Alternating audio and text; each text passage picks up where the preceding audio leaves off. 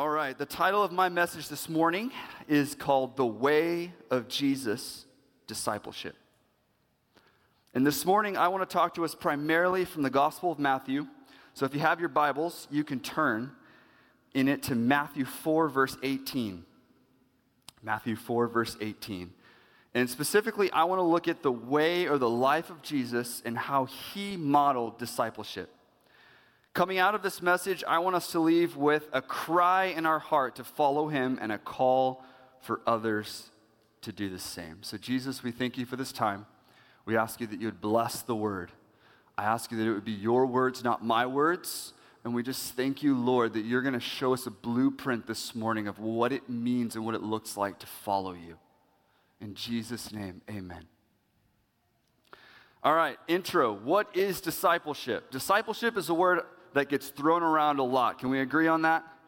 We use it in a lot of things, and I think most of us probably have a decent grasp for what it means and what it is, but one of the reasons why I titled this message, The Way of Jesus, is because there's no better way to find out what something is than to look at the life of Jesus, the ministry of Jesus. When he was on the earth, what was he doing? What was his version of discipleship? Because I don't want my version. I don't want to just try to say, okay, yeah, I can figure this out. Here's my 12-step guide to discipleship. I want Jesus' blueprint that I see in the Gospels because, let's be honest, his way's way better than mine. And so what is discipleship? Well, if you looked it up, it would say this, the condition or situation of being a disciple. So you're like, wow, that's not really that helpful. So what's a disciple, right? A disciple means this, actively imitating both the life and the teaching of the master. So being a disciple involves two things. You're imitating the life and the teaching of the one in which you are following.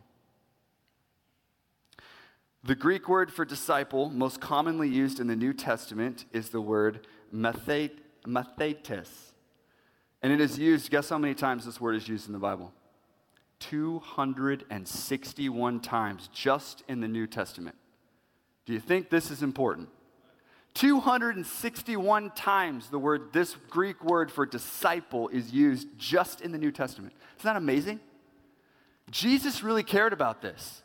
In fact, I would go so far as to say this was the most important thing that he taught was discipleship. So disciple is one who not only follows, but you're imitating.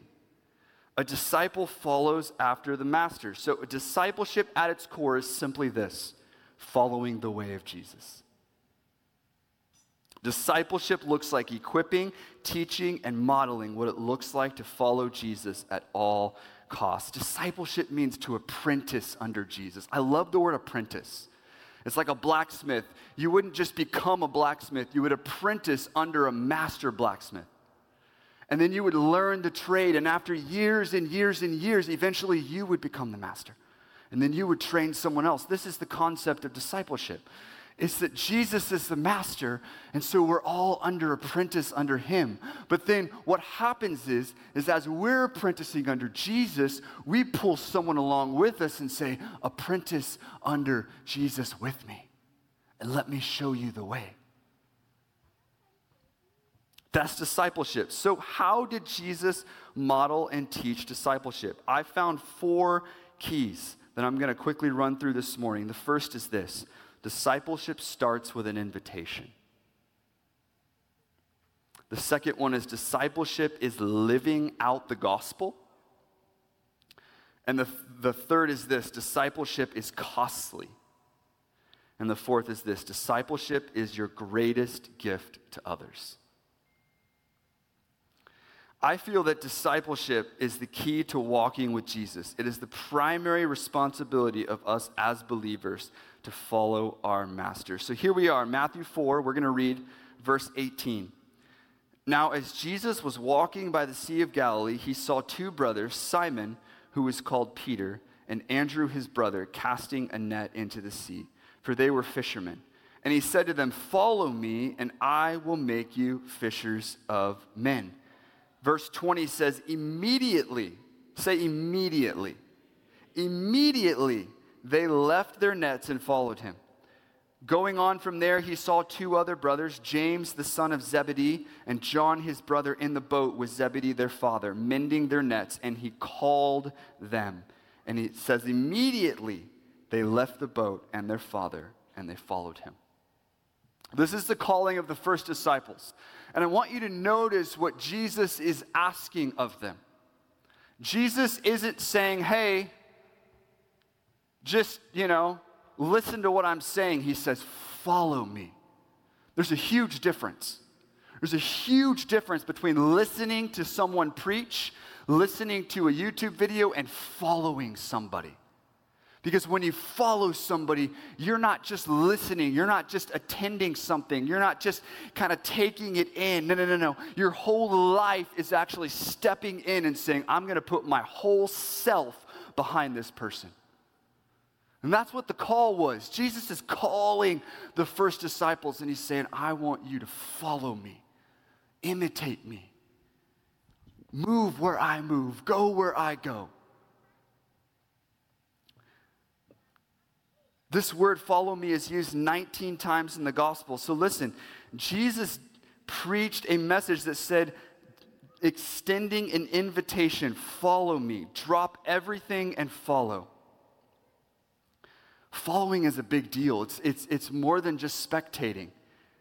And I think sometimes the Christian life can become more about reading our Bible and attending church on Sundays than it does about actually shifting my whole life to follow. See, this is it right here. This one thing will change your life.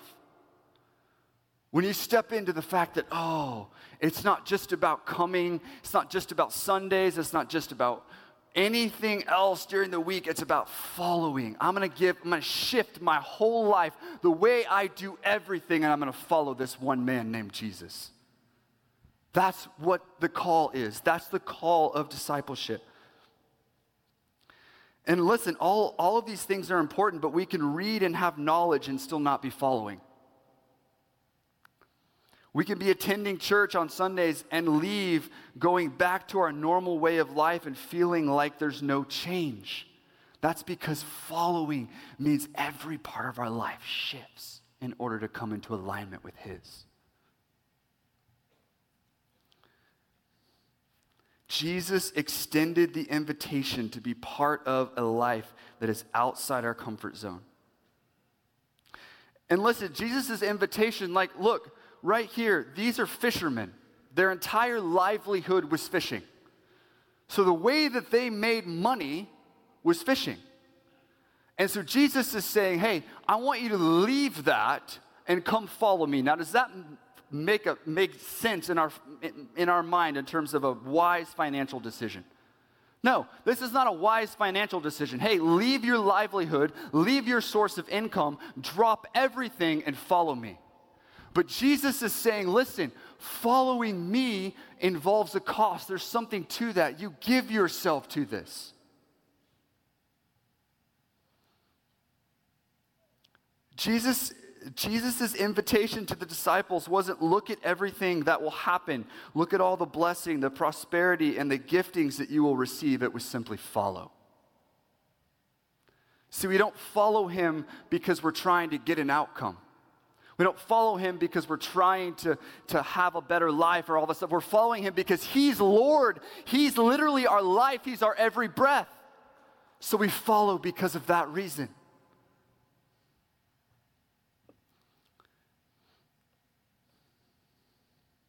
And then discipleship is living out the gospel. Listen to this. The goal of the gospel is not just to get you to heaven. That is one aspect, but the real goal is that you follow Jesus to the extent that your life reflects his.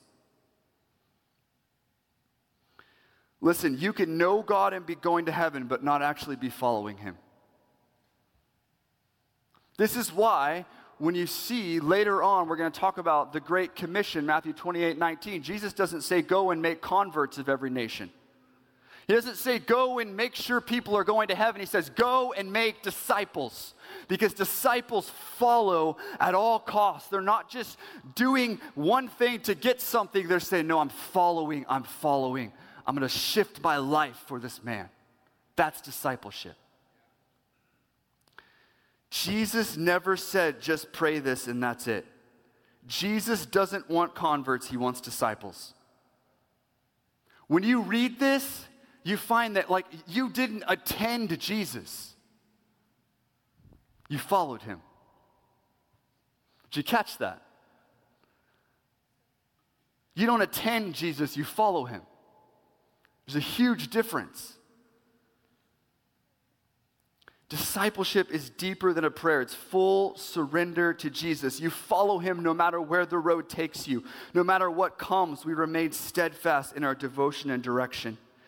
You dropped everything to follow Jesus, and everything else could wait. I love Matthew 8:22. It says, another of the disciples came to him. Lord, allow me first to go and bury my father. This is one of those passages that really leaps out at you. So this disciple is saying, allow me to go and bury my father. And I want you to see what verse 22 says.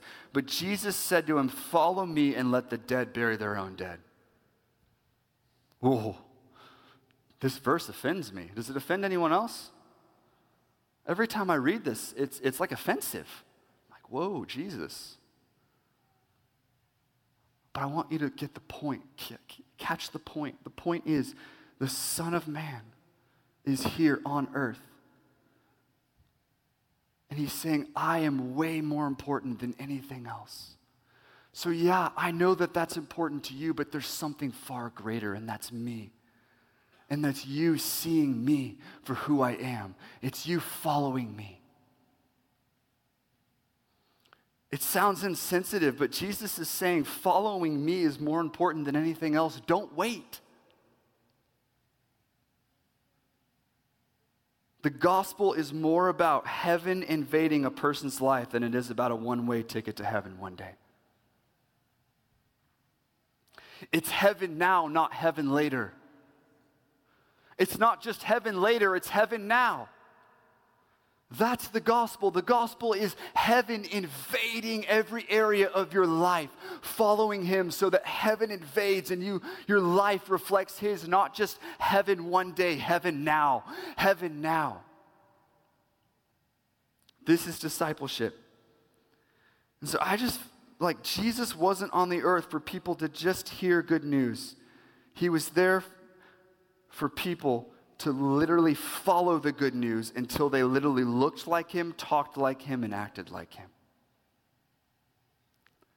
Paul says this really well in 1 Corinthians 11, 1. He says, be imitators of me, just as I also am of Christ.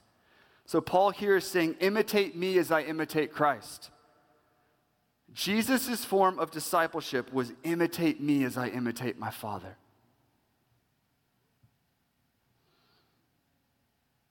Matthew 10, verse 24 and 25 says, the disciple is not above his teacher, nor a slave above his master. It is enough for the disciple that he may become like his teacher and the slave like his master. So it's enough for me as a disciple of Jesus that I become like Jesus. That's the call. The goal of discipleship is that you become like Jesus, that your life reflects him. Listen, Jesus wasn't interested in being a popular or influential speaker. He wasn't interested in having crowds around him all the time. He was more interested in discipling those that were willing to give everything to follow. I'm convinced that Jesus he cared less about preaching to 5,000. He cared more about discipling 12 and pouring especially into 3.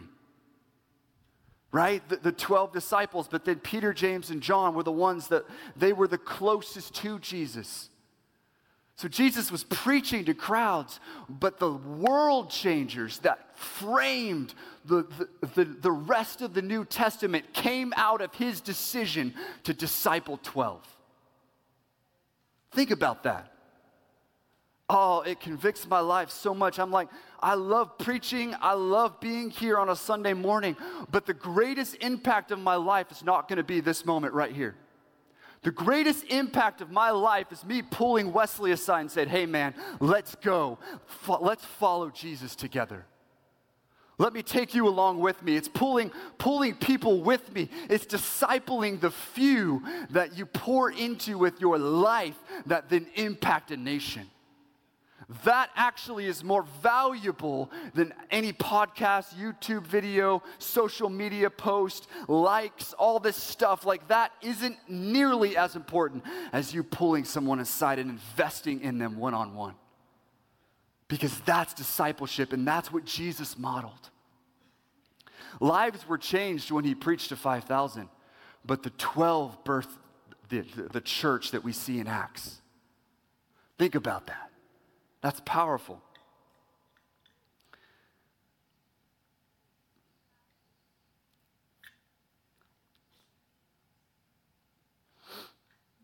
Main point number 3, discipleship is costly.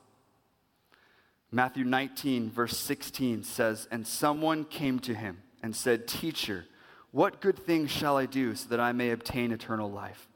And he said to him, why are you asking me about what is good? There is only one who is good, but if you want to enter life, keep the commandments. Verse 18, then he said to him, which ones?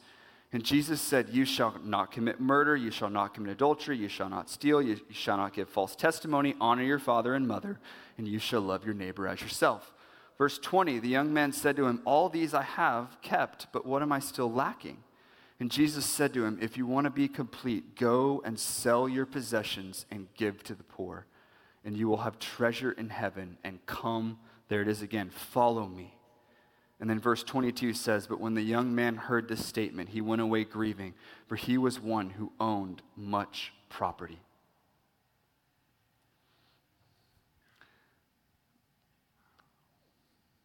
This story really convicts my heart. This man followed the commandments, so he knew the law. He knew the word. But then when Jesus asked him to give up his possessions, because he owned so many possessions, he was unwilling to put Jesus first. Jesus is not asking this question because owning things is bad. Jesus wants us to be wealthy, I believe. I believe he wants that for us. So it's not about, hey, owning possessions is bad. What Jesus is saying is, on your priority list, you have to be willing to shift this under me. And if you can't shift this under me, then you're missing it. Because what Jesus asks of us is actually that we would give our life. Following means giving our life. And this question that Jesus asked him really convicts my heart.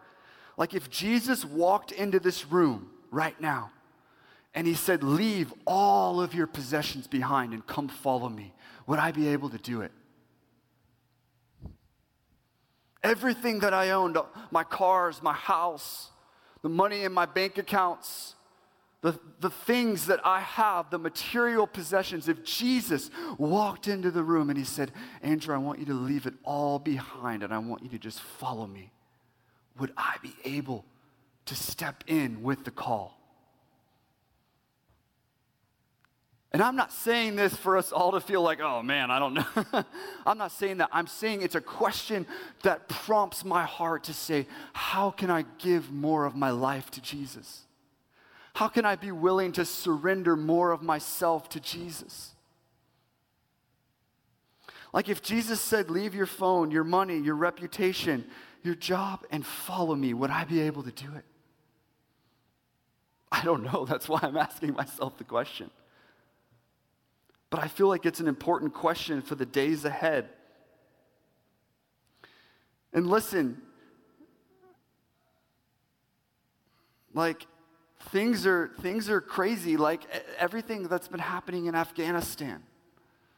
Like, the Lord's been really speaking to me about this. Like, listen, all of this stuff happens in Afghanistan, and the church actually doesn't falter. It grows more. Why? Because when there's a price to be paid, when there's a cost, something happens when it costs you something. Something happens when worshiping Jesus costs you something. And so we have believers in the underground church in Afghanistan. Worshiping Jesus right now could cost them their life. And so because of that, they're stepping into that call that says, follow me. And the church is actually blossoming because when there's a cost, you count the cost and you say, I'm all in. I'm all in. Come what may, I'm all in. I just found that so, like, when you are faced with persecution, you're forced to count the cost.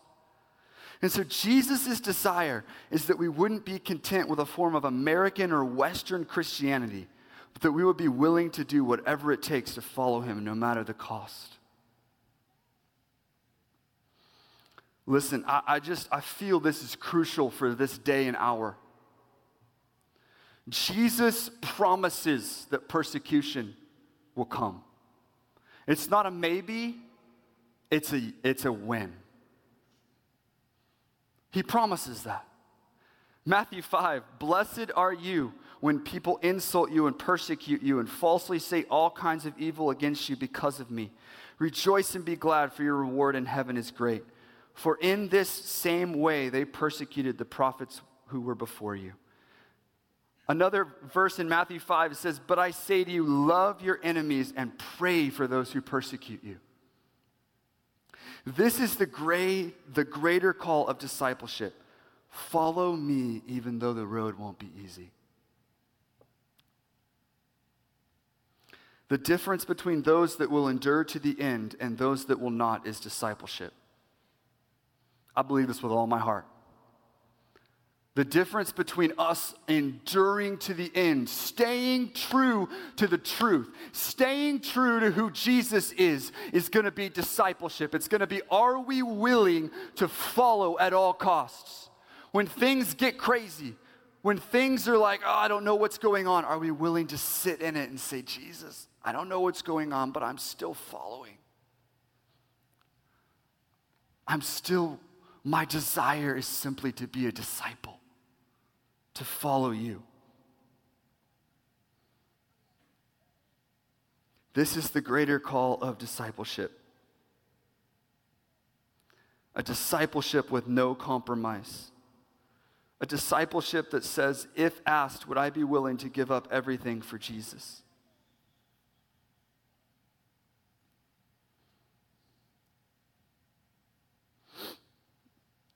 And then finally, as we are following Jesus, our greatest gift to others is for us to pull people along and say, I want to disciple you. I'm going to step into this. I'm a disciple of Jesus, and I want you to come be a disciple of Jesus. And I want you to see the fruit of my life from being a disciple. Like, you should see the fruit in my life. You should see, man, that guy, the way, the decisions that he makes, the way that he does things, even in the difficult seasons, even in the struggles, there's something that I want. And you follow that as you're following Jesus and you're discipling underneath the master, Jesus. And you're pulling someone along with you and saying, come, let's go. I already said this, Matthew 28:19. Go therefore and make disciples of all nations, baptizing them in the name of the Father, the Son, and the Holy Spirit. Listen, there is a call right now, and I believe that now is the time for us to not just tell people about Jesus, but to show people Jesus through the way that we live our lives, through community. People need discipleship. People need discipleship. They need to watch your life in the questions, in the seasons of contention, in the battle, in the suffering, in the moments where we don't have all the answers, and they need to see you choose Jesus again and again and again. I feel like this is an action step right here. We have to be intentional about saying, come along with me as I lean into Jesus. Like Jesus extended the invitation. So the call this morning is, are you willing to extend the invitation to someone else? Do you know that the world would be completely changed if every single one of us in this room just discipled one person? If we just pulled one person along and said, I want you to come with me. I want us to wrestle in the tension of the word together. Let's pursue Jesus together. Let's go after the gospel together. Let's see the fulfillment of the gospel in our lifetime together. Let's contend for something together. That could change the world just in this room. The biggest mistake that I see people make is that they wrestle with questions, they wrestle with doubts, concerns, worries, and difficulties of life without Him and without community. It's one of the biggest things I see people do. They isolate themselves instead of digging deeper into community. Listen, if you are here and you're struggling, go find someone in this body and ask them to stand with you.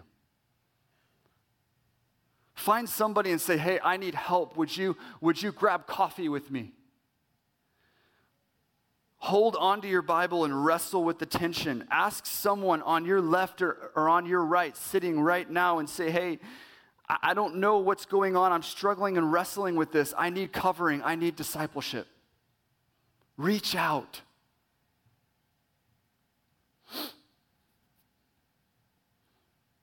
When Emily and I, when we lost our son Judah, it was one of the most difficult things that I've ever had to walk through in my life. And I remember the Lord gave me an invitation, and the invitation was this: are you going to walk away, or are you going to stay in the room with me? Listen, I'm going to be honest with you guys. It's a whole lot easier to walk away.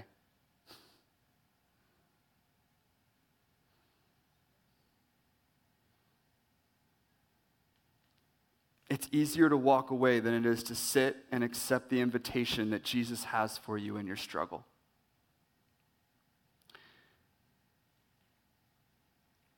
Walking away is easy. Following his invitation is costly, but only one is life-giving.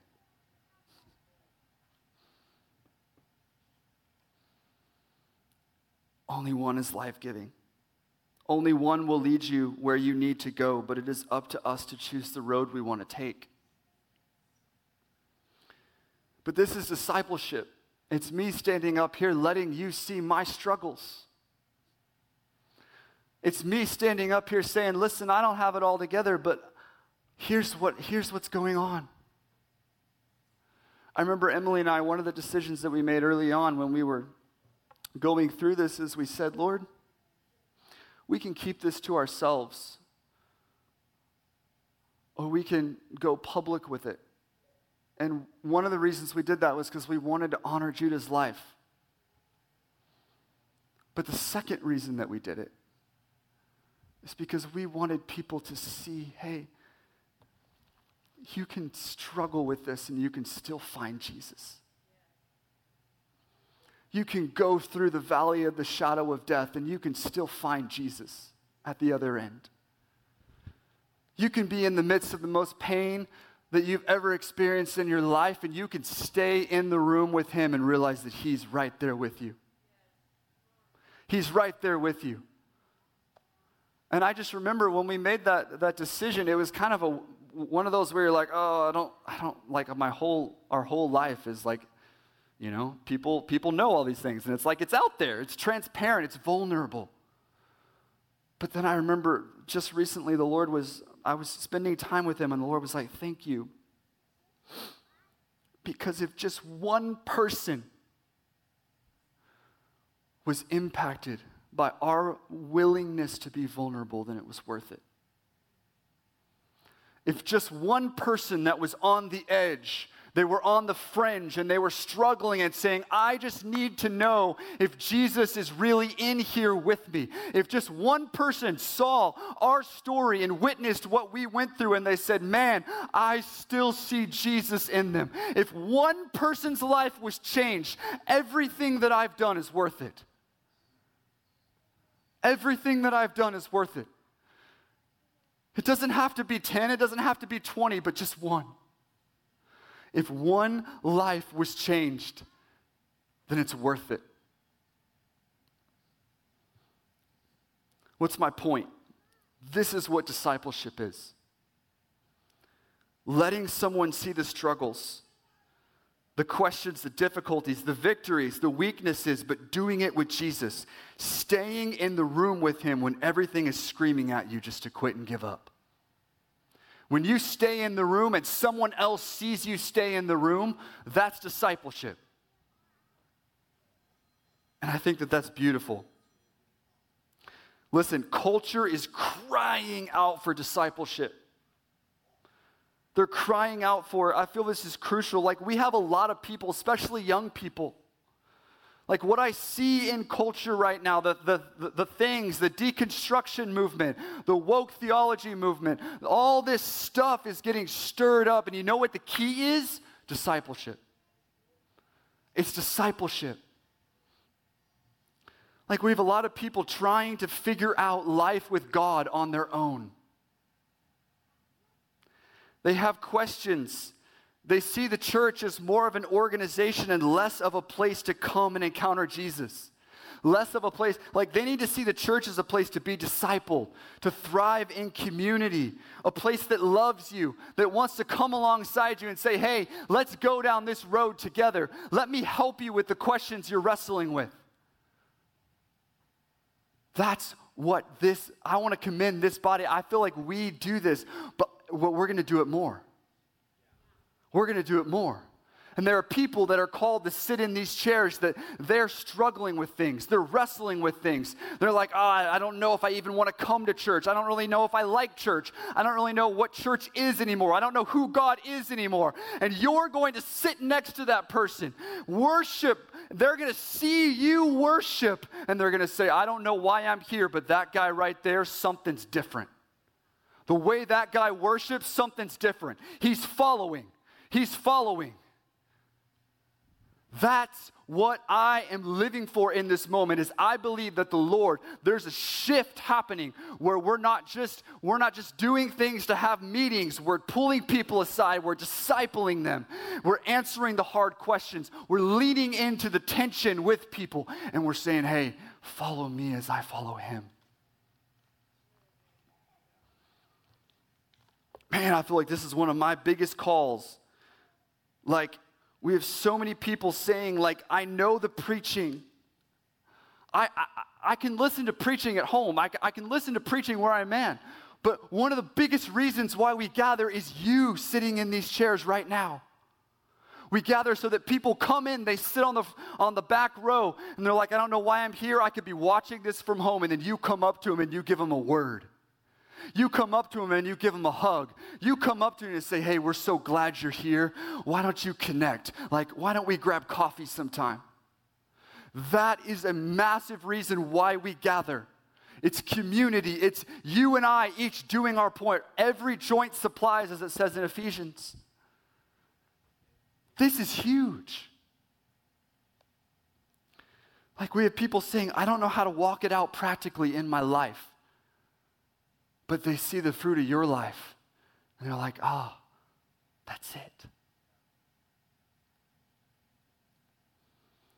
I believe that discipleship must become more about watching our lives being lived for one thing, the presence of Jesus above everything else. It's a come and see what Jesus has done and is doing in my life, and then it's come be a part of discipling someone else. What if every single one of us took it upon ourselves to disciple one person? Could we change a city just by discipling one person? Could we shift a nation just by pouring into one person? See, I think sometimes, and this is something that we all, I know it's easy for me to struggle with sometimes. I think sometimes we make it more about crowds, more about numbers, platforms, and followers when Jesus made it about a few. Oh, come on. Think about this. I think sometimes it can be more about like, oh, large, let's have stadium gatherings. And I love stadium gatherings, but I am convinced that what's going to make a deeper impact even than stadium gatherings is you going out for the one.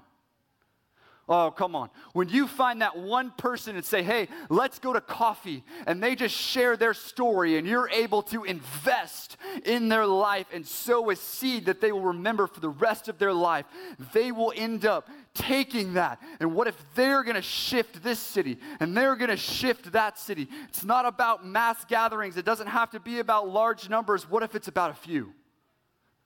What if it's about a few? What if it's going from the 5,000 to the 12 to the 3?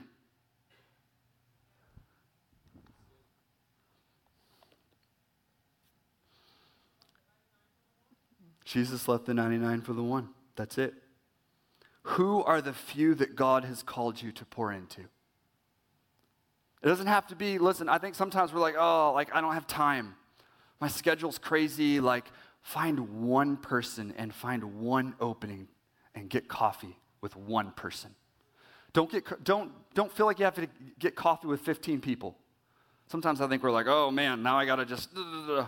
I know busyness is a real thing. I know we all have jobs and things that we're doing. So find room for one person. Grab coffee with one person that you know. One person that you could look out over this room. Maybe they're in this room. Maybe they're not. Maybe it's a coworker. Maybe it's a family member. Maybe it's another friend that you have that you're like, man, I know my friend's going through a hard time. Make time to invest in that one person. And I'm just telling you, the impact that you could make with one person could shift everything for them. And you never know what that one person might do. I think about all the people, like the people that sat down with Billy Graham. The people that sat down with these guys that you see where thousands and thousands have come to know Jesus because of them, they probably sat in a room just like this and someone pulled them aside and said, hey, can I grab coffee with you? Can I disciple you? So discipleship looks like you and I coming alongside of others as a community to help encourage, to teach, mentor, and display Jesus as we walk through life together. That's discipleship. But the key is this, that first we make a decision to say, I am following Jesus no matter what the cost is. I make a decision that I'm going to be discipled by Jesus. I'm going to step in and I'm going to accept Jesus' invitation, not just to know him, but to follow him. I don't just want to know enough about Jesus that I can quote the Bible verses and I can get through my week. No. I want to know Jesus to the point that my entire life follows his life. My life reflects his life. That's the call. Follow me and I will make you fishers of men. So I just want to end in this place. If I could get keys, that would be great. You can go ahead and stand up. I know it's been an awesome morning. But I know it's getting a little late. But the invitation this morning is simple. Follow him, and then grab someone around you and invite them to join you as you both pursue Jesus together. Jesus' invitation over and over again is discipleship. It's follow me. Follow me. Imitate my life.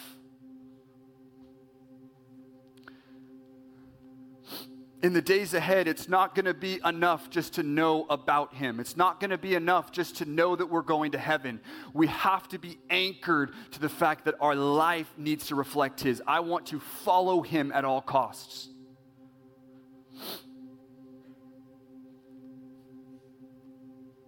So this morning, Jesus, we step into this. Lord, our desire, Lord, is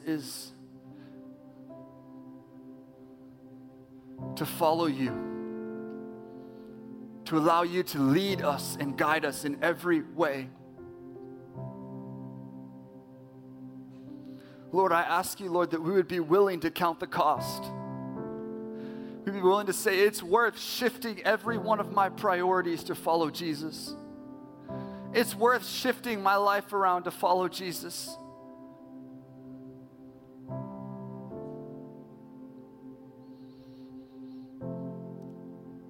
So Lord, I thank you that you're extending an invitation this morning. Will you truly follow me? Will you follow me?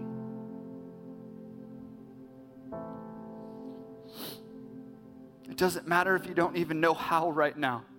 You could just say, yes, I will follow you, Jesus. I may not know what the road looks like, but I just say, I will follow you.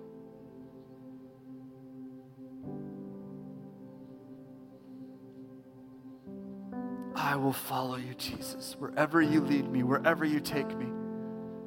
And then, Lord, I ask you that you would allow us to pull people aside and to have a call on our life, as it says in the Great Commission, go therefore and make disciples, that we would make disciples of all nations. Lord, that we would be willing to go out for the one and to say, hey, Jesus loves you.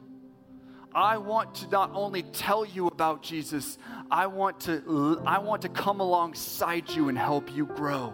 I want to come alongside you, and together let's follow him. Together, let's wrestle through these passages of Scripture that we don't understand. Together, let's say, Lord, why? But then let's say, Lord, we trust you. So, Lord, I just thank you for the invitation that you are extending this morning.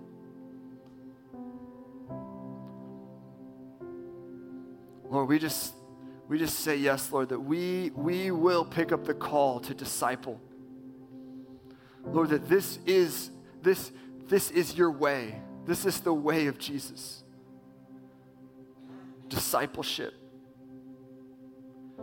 It's a come and see, come and be. Come and see what Jesus has done through me. Now come and be as we go together.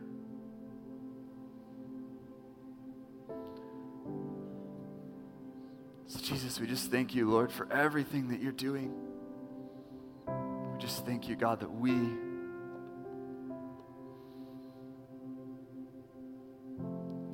want to see a world changed.